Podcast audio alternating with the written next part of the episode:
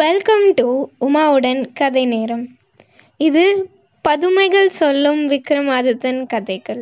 கேட்டு மகிழுங்கள். வணக்கம், நான் உமா பேசுறேன்.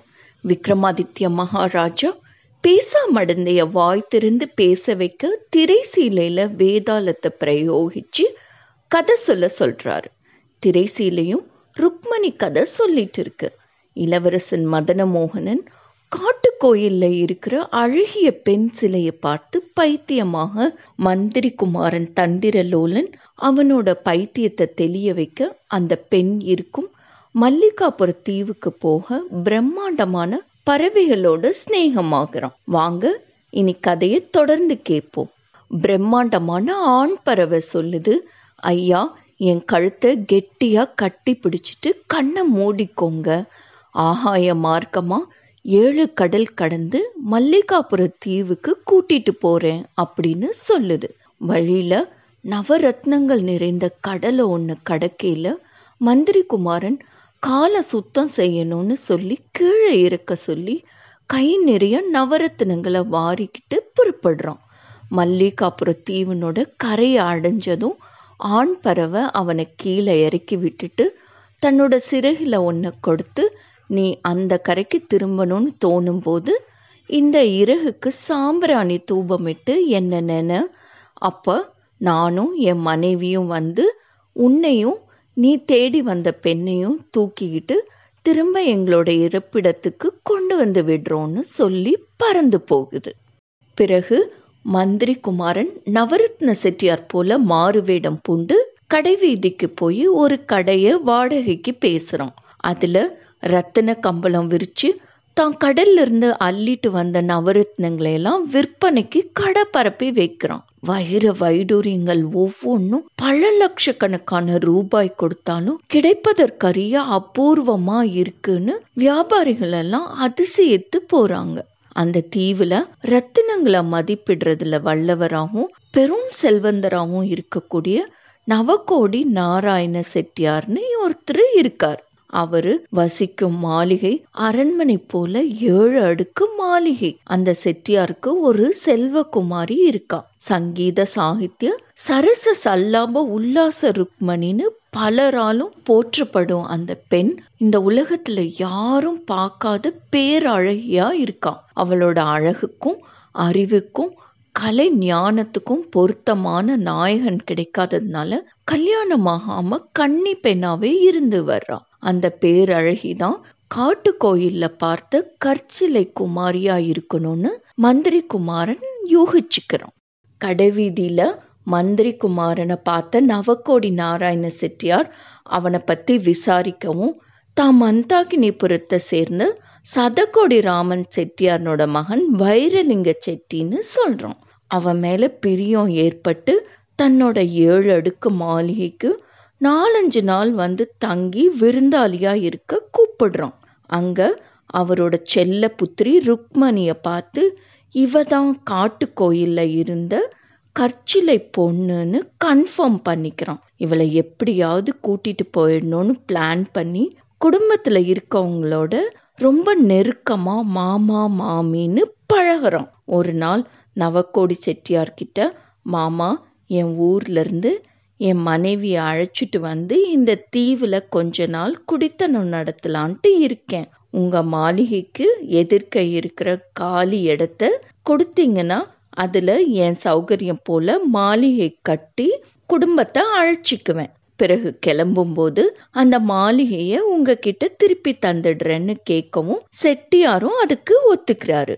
மந்திரி குமாரன் தான் இஷ்டப்படி மாளிகைய உருவாக்கவும் தான் மாளிகையிலிருந்து ருக்மணியோட பெட்ரூமுக்கு போற மாதிரி ஒரு ரகசிய சுரங்கத்தையும் அமைச்சுக்கிறான். ஒரு நாள் இரவு எல்லாரும் கண்ணசந்து தூங்கிட்டு இருந்த போது மந்திரி குமாரன் ரகசிய சுரங்கம் வழியா போய் ருக்மணிய பார்த்து இளவரசன் மதன மோகனனோட நிலைய சொல்லி அவ மேல பித்து பிடிச்சிருக்கிறதாவும் அவ வந்தாதான் உயிர் பிழைப்பான்னு எடுத்து சொல்றான். இதை கேட்டு மனமுருகின ருக்மணி தாய் தந்தையரும் ஊராரும் தெரியாம ரகசியமா தீவை விட்டு என்னால வர முடியாது, அதுக்கு ஒரு வழி சொல்லுன்னு கேக்குறான். அதுக்கு மந்திரி குமாரன் சொல்கிறோம், இன்னும் பத்து நாளில் இந்த தீவை விட்டு எல்லாரும் அறியும்படி பகிரங்கமாக நாம் ரெண்டு பேரும் ஒன்றா போகலாம். அதுக்கு முன்னாடி உன்னோட அம்மா அப்பா உறவினர் ஊரார்க்கெல்லாம் நான் ஒரு பிரிவு உபச்சார விருந்து என் மாளிகையில் வைக்கிறேன். அப்போ நீ ஊர்லேருந்து வந்த என் மனைவி மாதிரி சாமர்த்தியமாக நடி, அவங்களையெல்லாம் அந்நியர்களாக பாவிச்சு அன்பாக விருந்து பரிமாறி வணங்கி விடை பெற்று என்னோட புறப்பட்டு வா.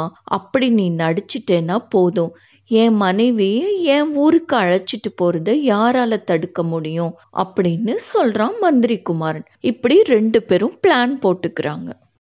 அடுத்த நாள் காலையில மந்திரி குமாரனான வைரலிங்க செட்டியார் ஊர்ல இருந்து தான் மனைவி வந்திருக்கிறதா சொல்லி நவக்கோடி செட்டியார் குடும்பத்தினர் அனைவரையும் விருந்துக்கு கூப்பிடுறான்.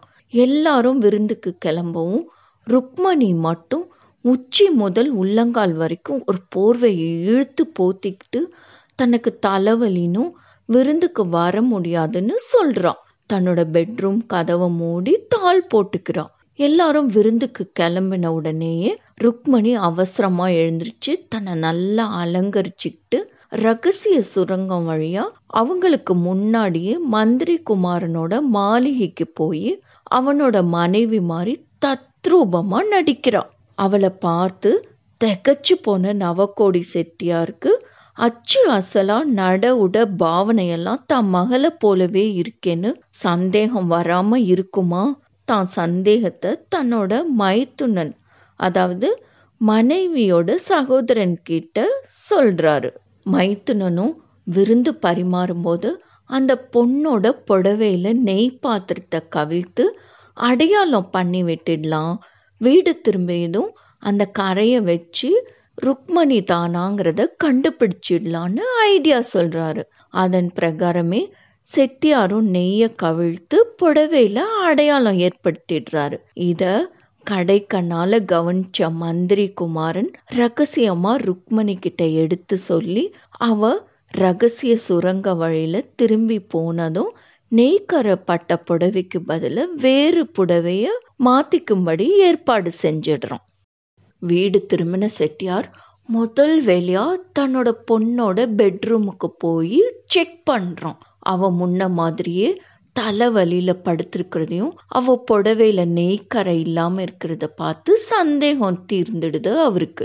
வைரலிங்கத்தினோட மனைவியை தான் மகள்னு அநியாயமா பழி சொன்னோமேன்னு வருத்தப்படுறாரு. கொஞ்ச நாளைக்கெல்லாம் மந்திரி குமாரன் நவக்கோடி செட்டியார் கிட்ட வந்து அவசர காரியமா தம் மனைவியோட ஊர் திரும்பணும்னு ரெண்டு மாசத்துல திரும்பி வந்துடுறதா தங்களை வழி அனுப்பிச்சு வைக்கும்படி கேட்டுக்கிறான். அந்த சமயமும் ருக்மணி தலைவலின்னு நடிச்சிட்டு தான் பெட்ரூம் கதவை உள்பக்கமா தாள் போட்டுக்கிறான். சுரங்க வாசல் வழியா மந்திரி குமாரனோட மாளிகைக்கு வந்து மனைவி போல தயாரா காத்துட்டு இருக்கா. நவக்கோடி செட்டியார் குடும்பத்தோட வந்து தான் பொண்ணுன்னு தெரியாம மந்திரி குமாரனோட மனைவின்னு நினைச்சு கப்பல் ஏத்தி வழி அனுப்பிச்சு விடுறாங்க. ருக்மணி கிளம்பும் போது தன்னோட அம்மா அப்பா காலில் விழுந்து வணங்கி கண்ணீர் விடுறா.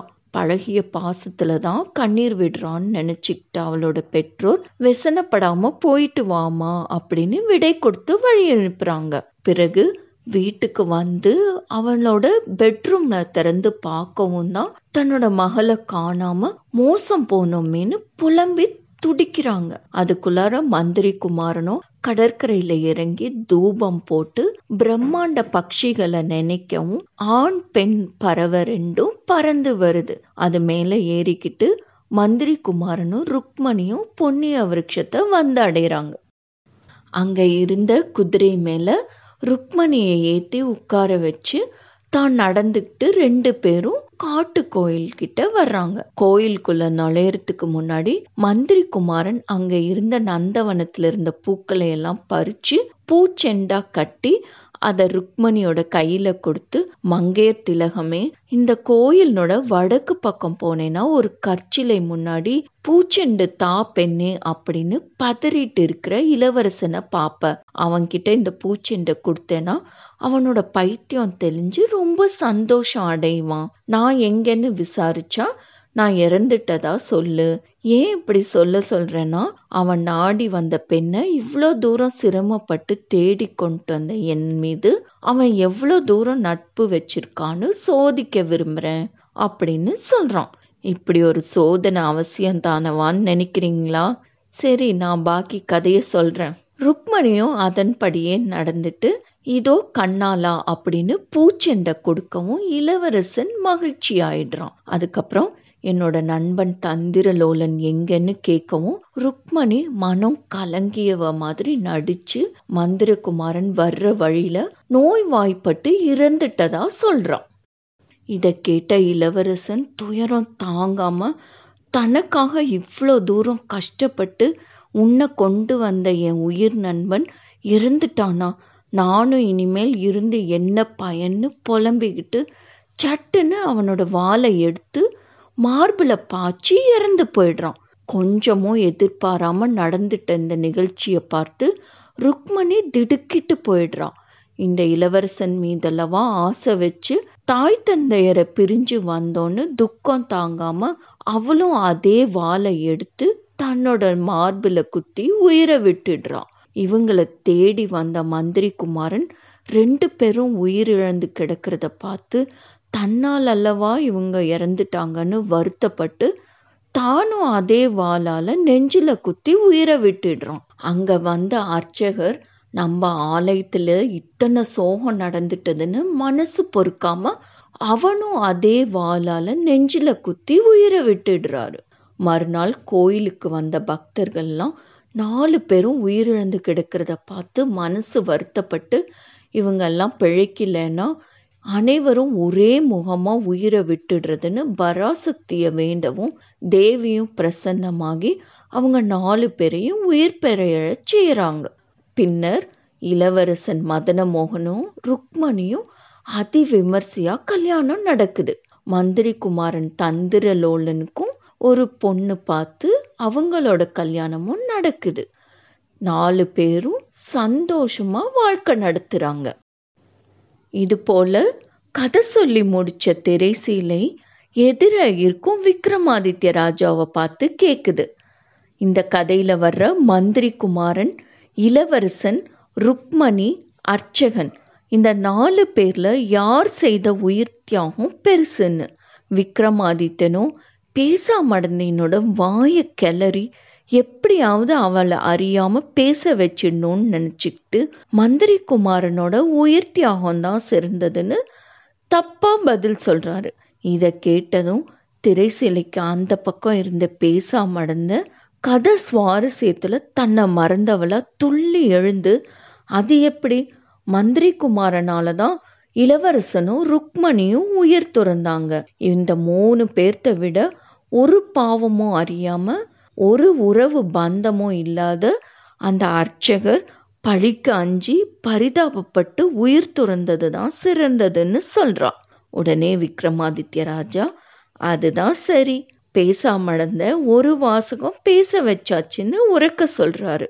பேசாமடந்த அடடா ஏமாந்து போய் பேசிட்டோமேன்னு நினச்சிக்கிட்டு இனிமேல் இரவு முடியறதுக்குள்ளார ஒரு வார்த்தை கூட பேசக்கூடாதுன்னு மௌனமாயிடுறான் விக்ரமாதித்ய ராஜா.